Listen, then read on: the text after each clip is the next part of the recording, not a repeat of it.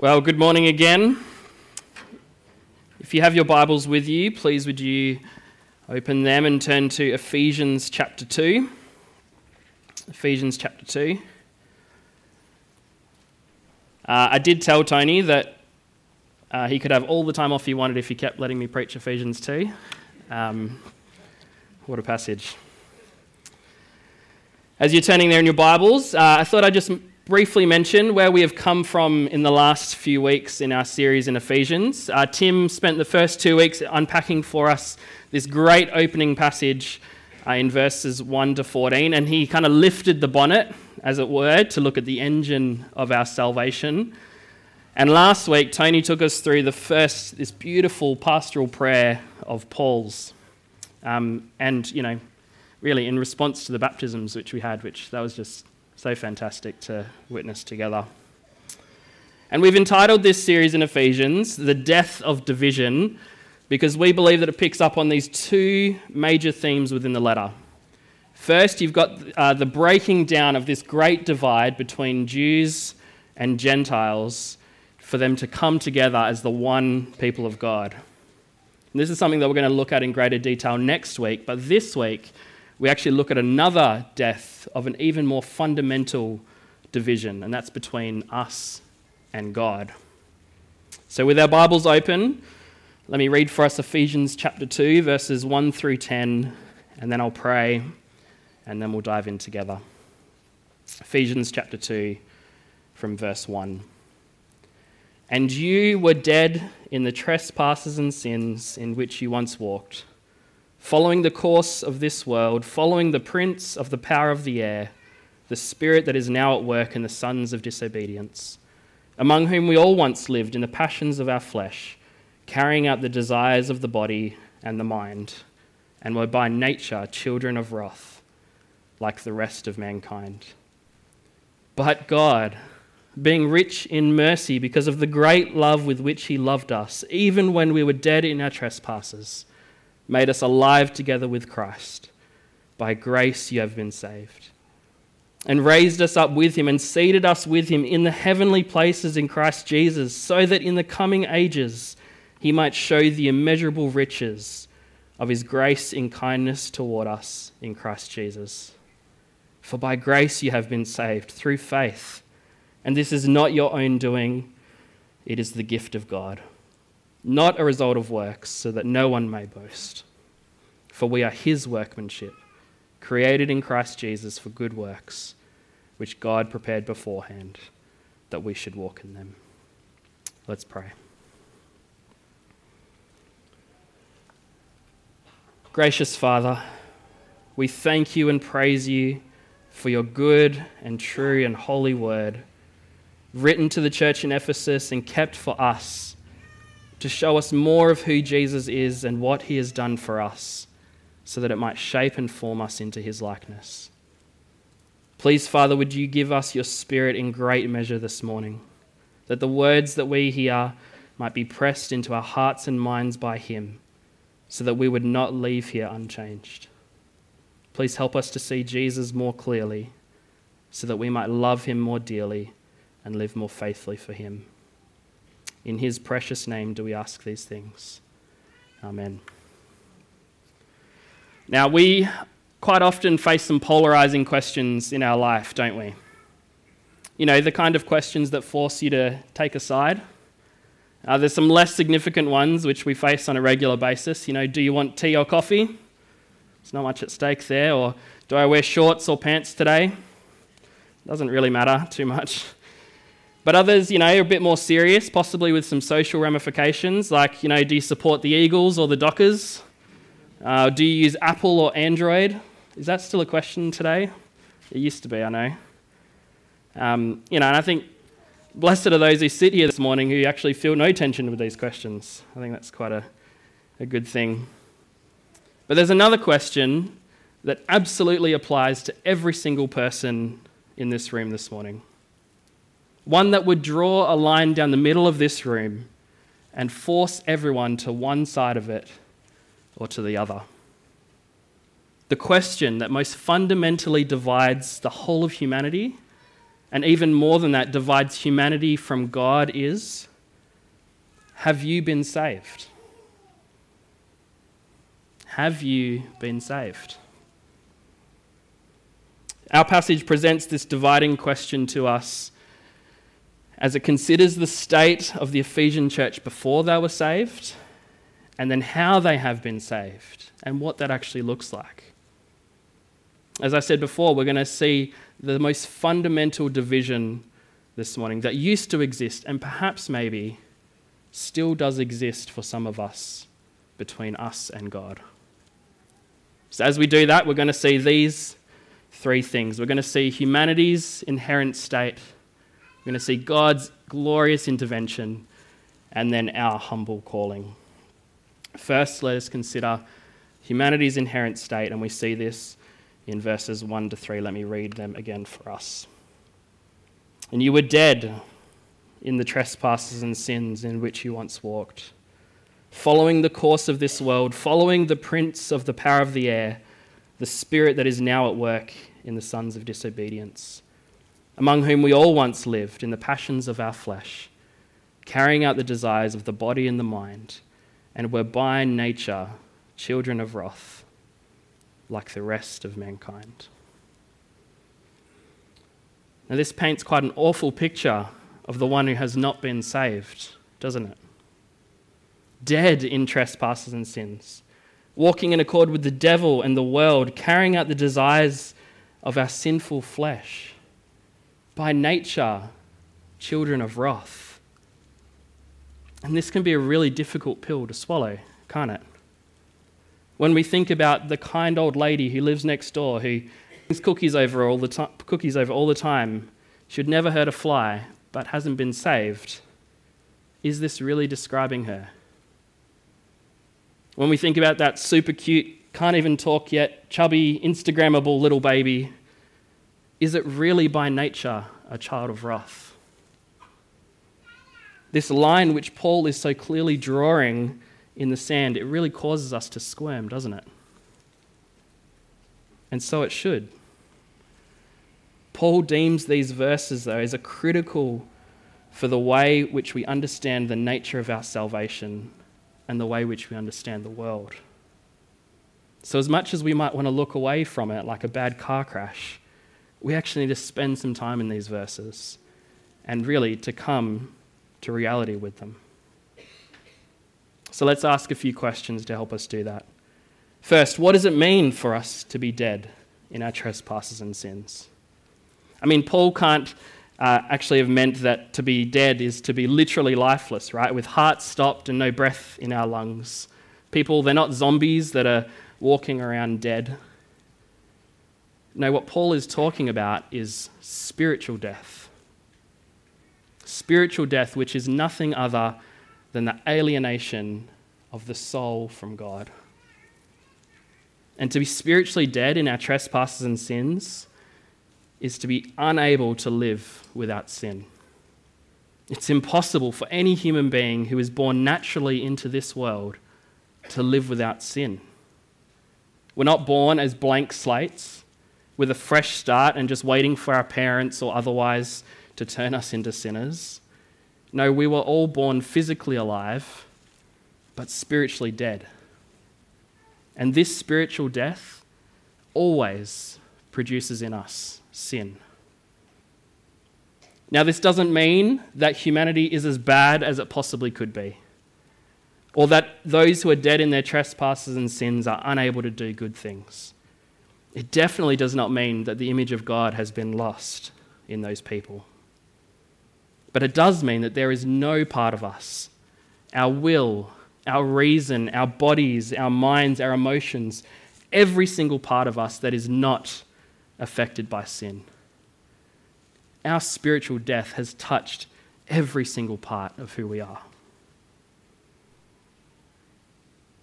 Our inherent state is the first and most fundamental reason for this division between us and God.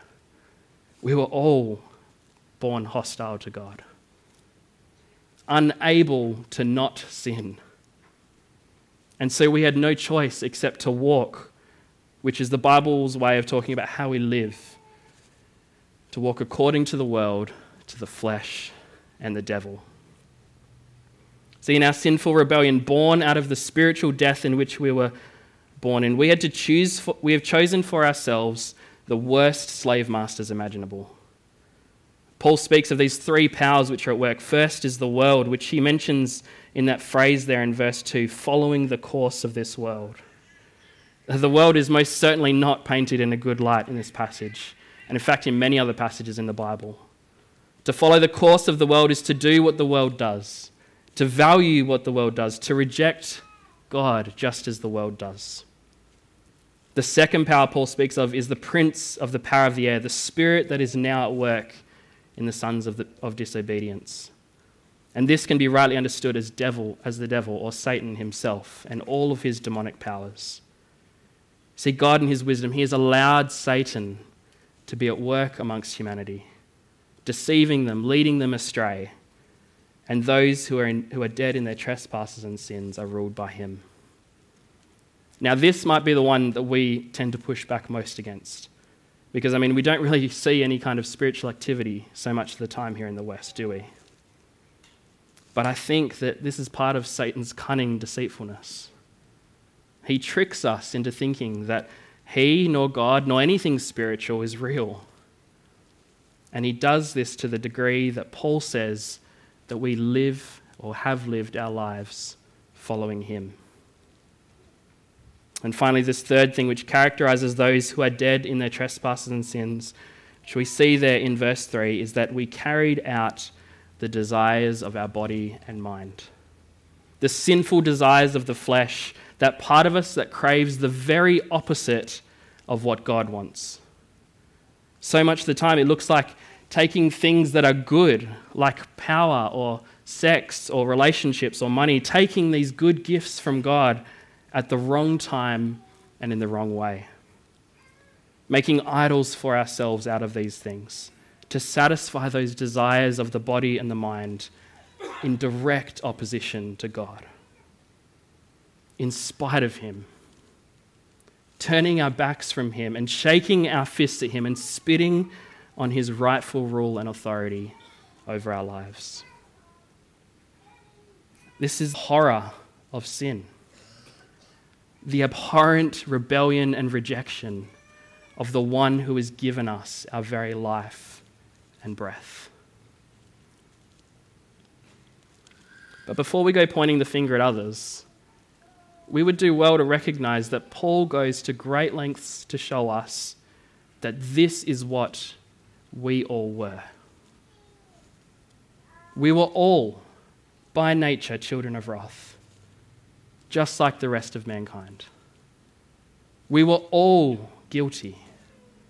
We were all lost. We all deserved eternal death. We were all deserving of God's wrath, his righteous anger. And this completely flies in the face of those who consider themselves to be a good person, doesn't it? That their choices aren't hurting anyone, that they have done enough good things in their life to be all right in the next, whatever that is. That they aren't as bad as that person that's over there.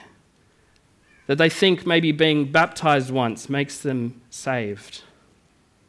I actually once knew a man who wouldn't shy away from this, but he said, I, I don't believe that there's any God, but I am Catholic just in case. By nature, our natural condition at the very core of us we are born as children of wrath. It's really a sobering reality, isn't it? We should feel the weight of this. And I can imagine that it's one that we might be struggling to accept. Uh, my youngest daughter, Zara, she's just the cutest little two year old that you'll ever meet. Um, yeah, I love her. Uh, and she's just picked up the phrase, it's not fair. Now, when she says it, she's just so cute that I would give her the whole world if I could. But, friends, may we never say of God's wrath towards us as sinners, it's not fair. It's a dangerous thing to ask from God for what is fair. See, what would be fair is for God to wipe us all from existence in an instant. To start again with a new group of people who could live in obedience to Him. To live in a manner that brings Him the highest glory. It's not fair. Even as children of wrath, walking in sin and trespasses, living with the sinful masters of the world, the devil, and the flesh, God still abundantly pours out the good blessings in His creation on we who have spat in His face to live our own lives. We don't want what is fair, friends. We actually want what we don't deserve. And praise God that He has given us what we don't deserve. Because in verses 4 through 7 do we see God's glorious intervention. And here comes the two greatest words in which the whole gospel is bound up in. But God. Even though we were deserving of eternal death, everlasting punishment, God, being rich in mercy, because of the great love with which He has loved us, even when we were dead in our trespasses, made us alive together with Christ. By grace you have been saved, and raised us up with him in the heavenly places in Christ Jesus, so that then in the coming ages he might show the immeasurable riches of his grace in kindness towards us in Christ Jesus. Wow. Talk about not fair. This is not what we deserve at all, is it? Instead of God pouring out his wrath on us, God instead poured out his mercy, his great love, his grace upon us as undeserving sinners. By sending his Son in the likeness of human flesh and pouring out his wrath on him instead of us, God is able to freely lavish his mercy and love and grace upon us. Friends, this is the good news of the gospel. Because of his great love with which he loved us, even when we were dead in our trespasses, God gave us what we do not deserve in his Son, Jesus. And it's particularly in verse 5 here that Paul tells us exactly what it is that God has given us through our salvation in Christ. You can see there that God, He made us alive together with Christ and raised us up with Him and seated us with Him in the heavenly places in Christ Jesus. You see, we were spiritually dead, but now we've been made spiritually alive in Christ.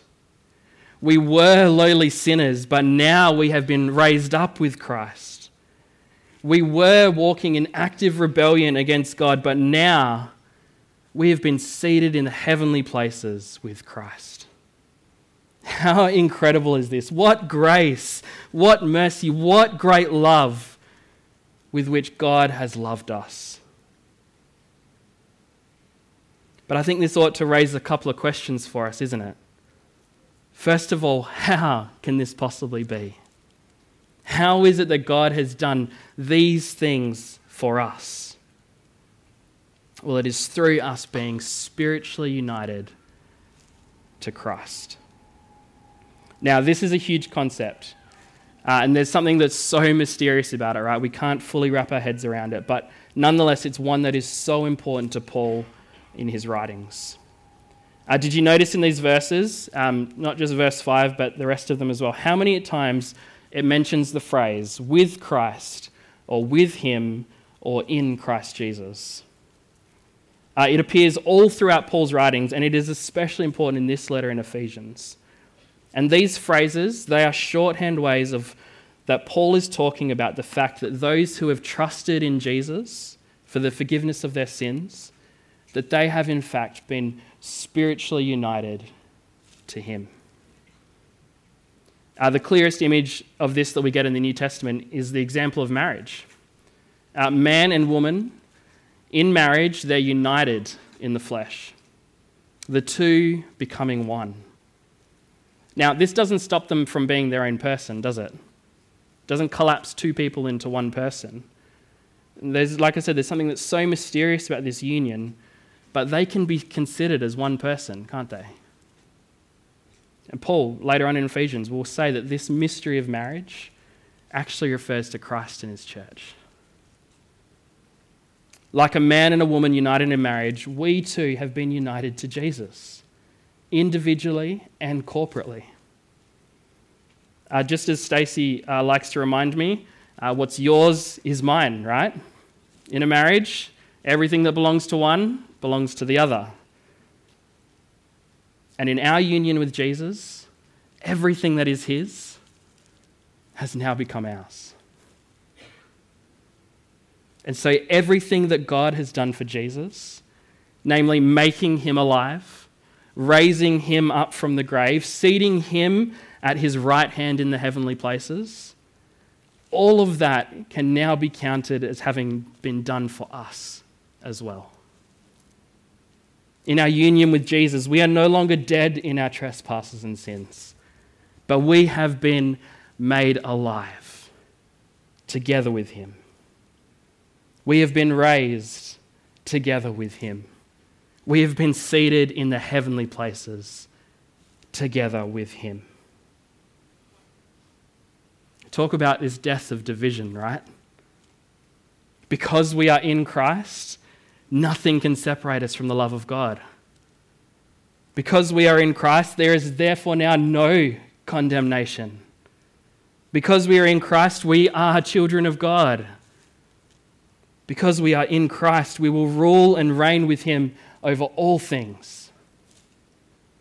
Because we are in Christ, we will indeed be given a glorious body, just like his on that final day imperishable, incorruptible, immortal.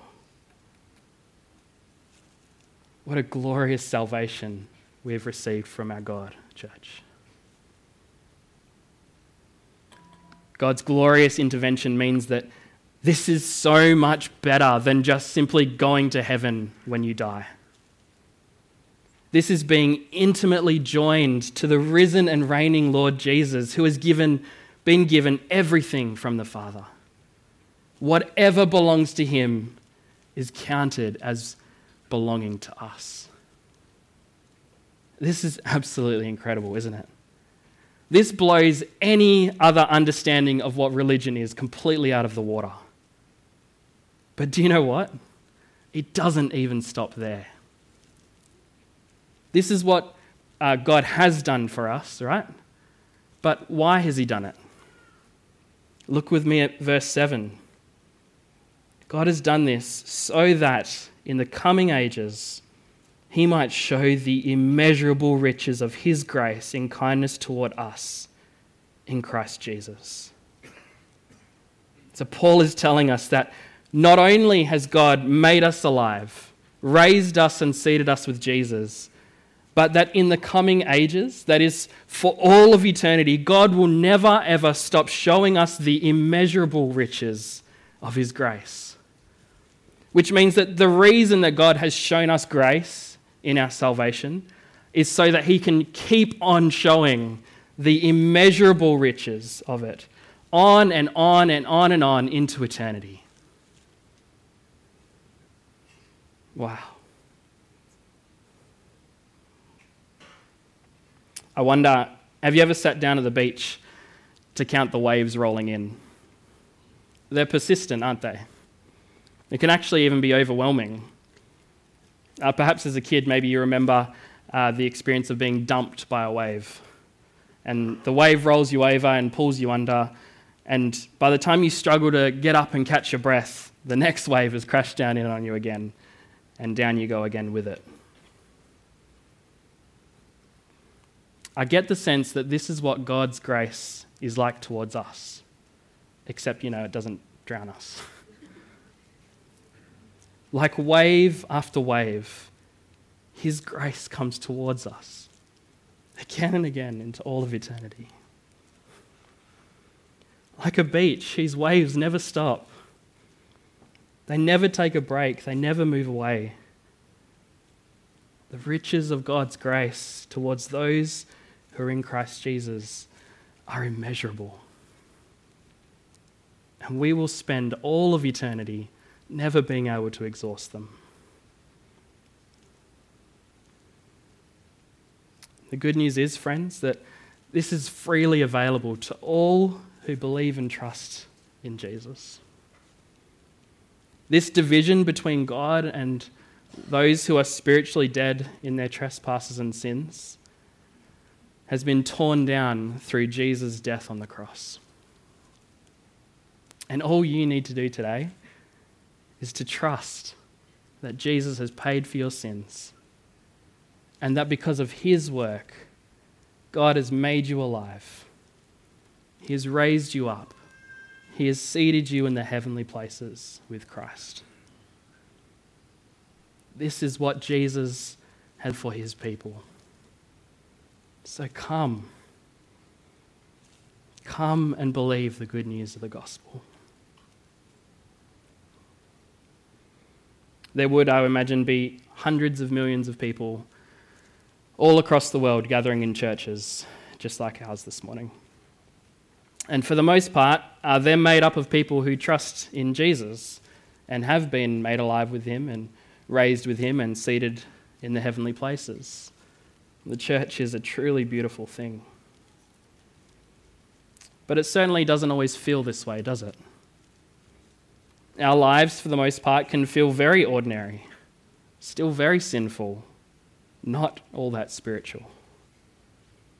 So, how is it then that Paul can speak of these glorious realities like they're already here and now, when they can still seem so very faint and distant?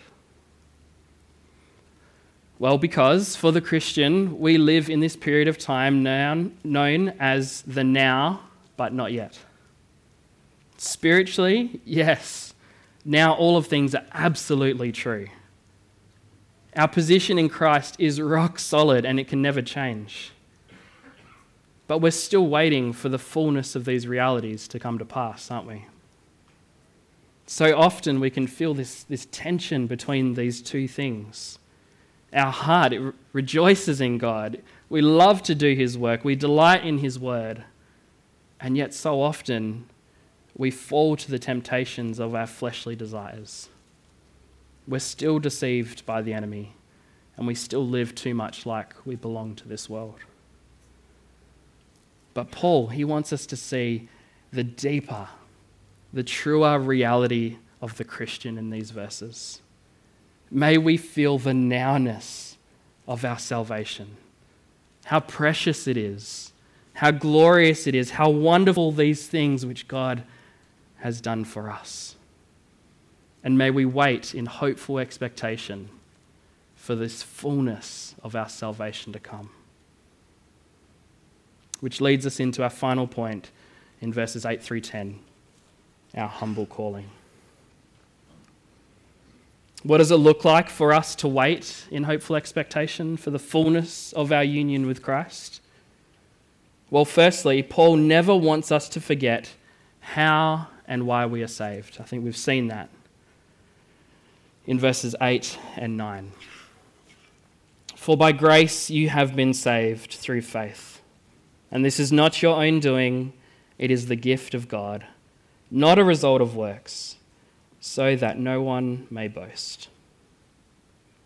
By grace you have been saved through faith and not by works Paul, he couldn't have stressed this point any further in this passage, I don't think.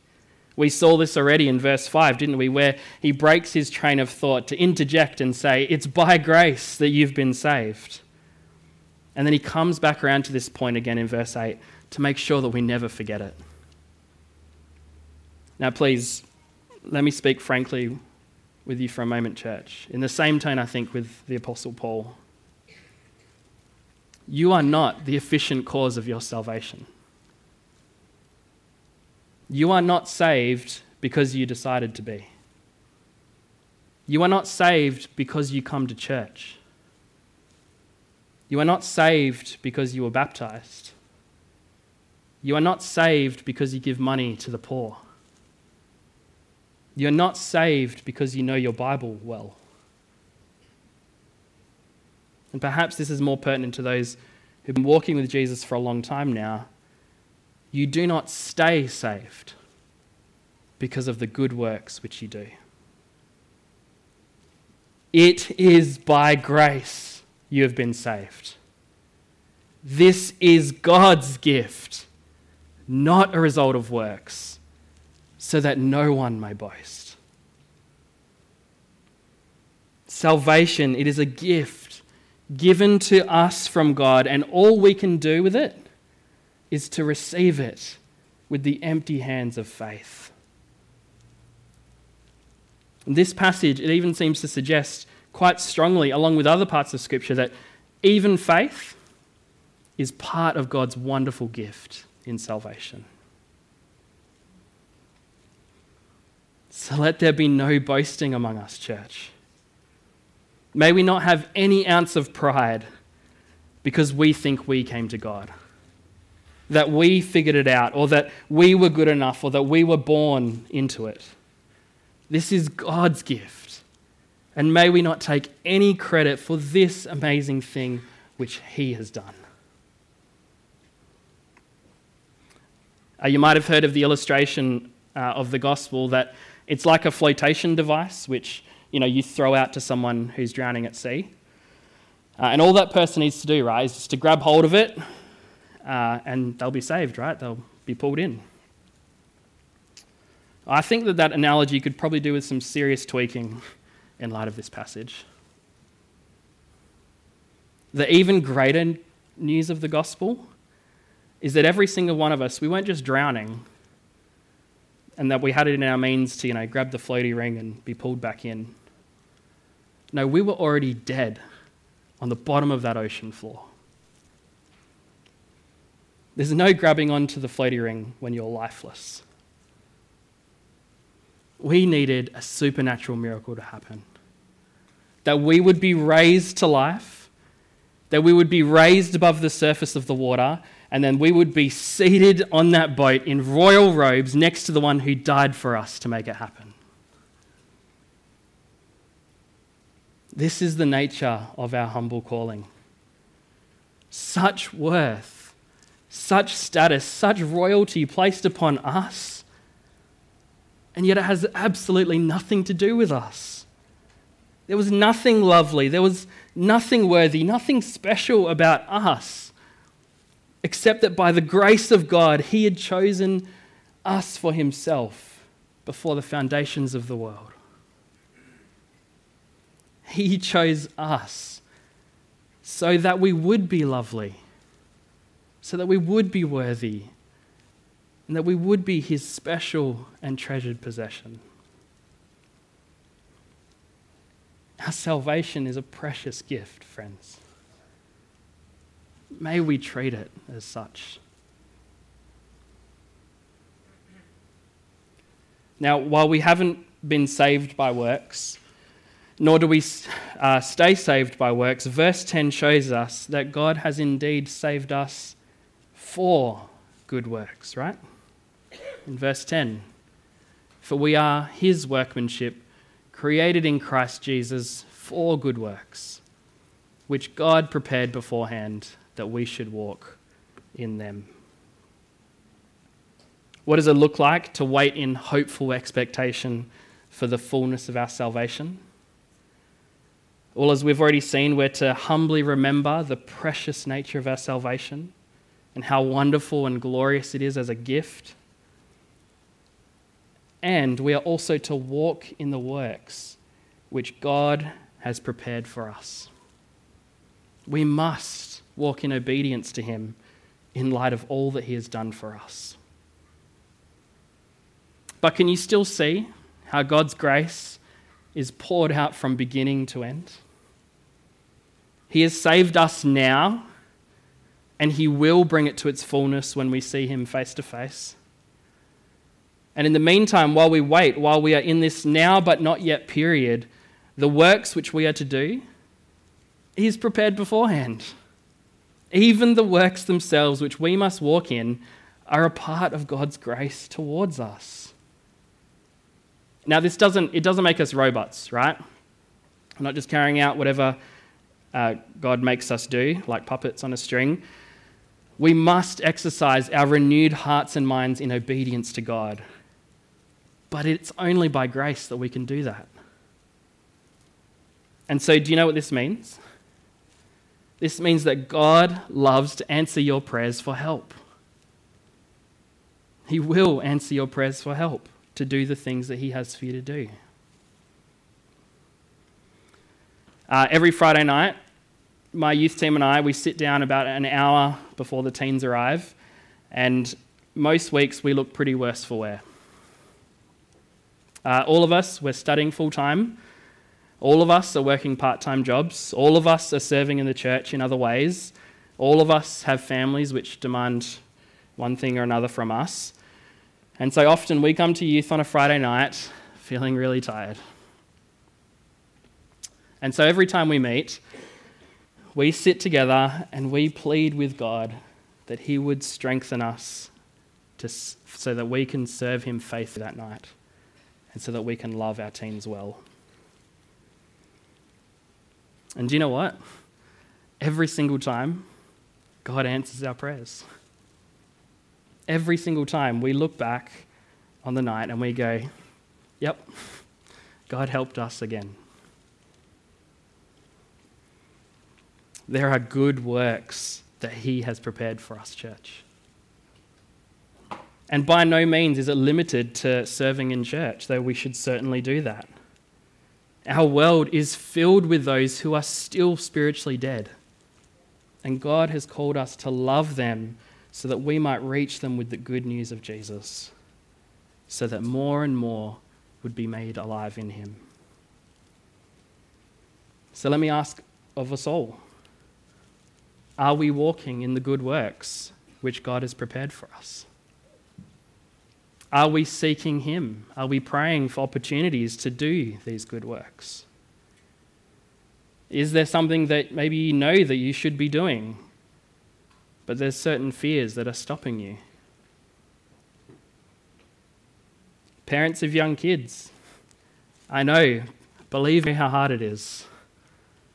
But there are still good works for you to do, even in this season, which God has made for you to walk in. Now, many of them, they are loving your kids and raising them in the gospel. But perhaps, maybe there's something else that He might have you do as well. Those with older kids, what are you now seeking to do with this extra time on your hands? Do you see it as a time to start living for yourself again? Or would you be willing to seek the good works which God has for you to do? Because, friends, we can boldly serve our God. Because by His grace, He will give us everything that we need to do them, so that He gets all the glory as He rightfully should. As we've seen this morning, we serve an incredibly good God, a kind and a merciful God, loving and compassionate and generous towards his people.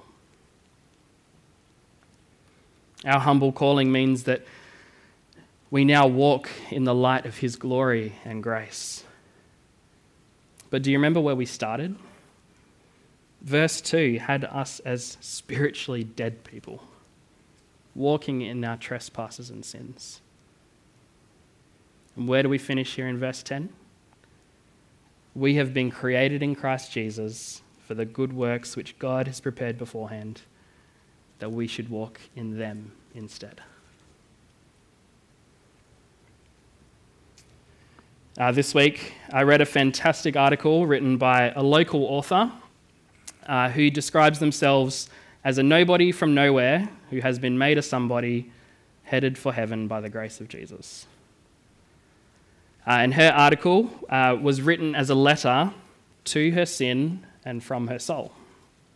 And I, I, just want to read you a small portion of it, which I think illustrates our humble calling uh, really beautifully. Dear sin, I thought of not engaging you at all but decided it would be more profitable to respond not for your sake, but for mine. It'll be refreshing for me to review how wrong you are on every single point. It is true that there was a time when our desires were one and the same. At every opportunity to serve you, I did so with relish. If we disagreed, it was a difference of opinion among friends, not foes. I truly believed you had my best interests at heart, even though you drove me so hard and never seemed satisfied with my labour. But all that has changed. My eyes have been opened to what you truly are, and I don't like what I see. You are death to me now and an enemy. So, though you may tell me with force what you want, know that it is you and you alone who want it. I have been changed and am utterly of a different nature. This is what God has done for us, church. This is the humble calling for which we have been saved for. What a glorious salvation indeed. In chapter 1, Paul prayed that the eyes of our hearts might be enlightened, that we would have the spirit of wisdom and revelation.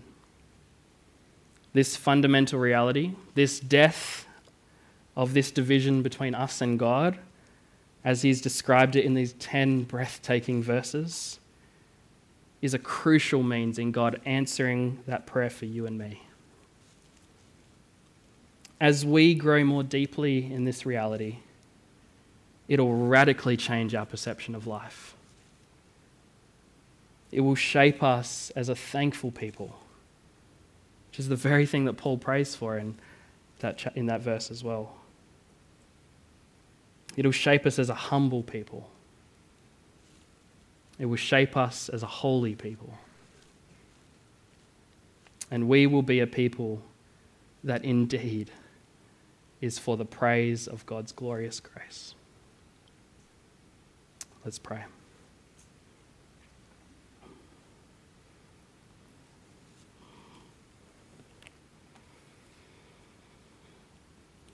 Thank you, gracious Father, that you are indeed rich in mercy.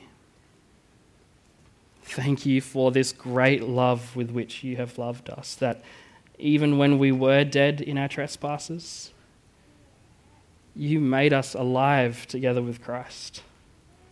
You raised us up with him and you seated us with him in the heavenly places. And you've done all of this, Lord, so that for all of eternity, on and on and on, that you might show the immeasurable riches of your grace in kindness towards us who are in Jesus. May we forever remember, Lord, that it is by grace that we have been saved, that this is your gift of salvation. And Lord, would you please help us to carry out these good works which you have prepared beforehand for us to do. Thank you for this glorious salvation. Help us, Lord, to live in light of it as faithful children bringing you glory. In Jesus' name, amen.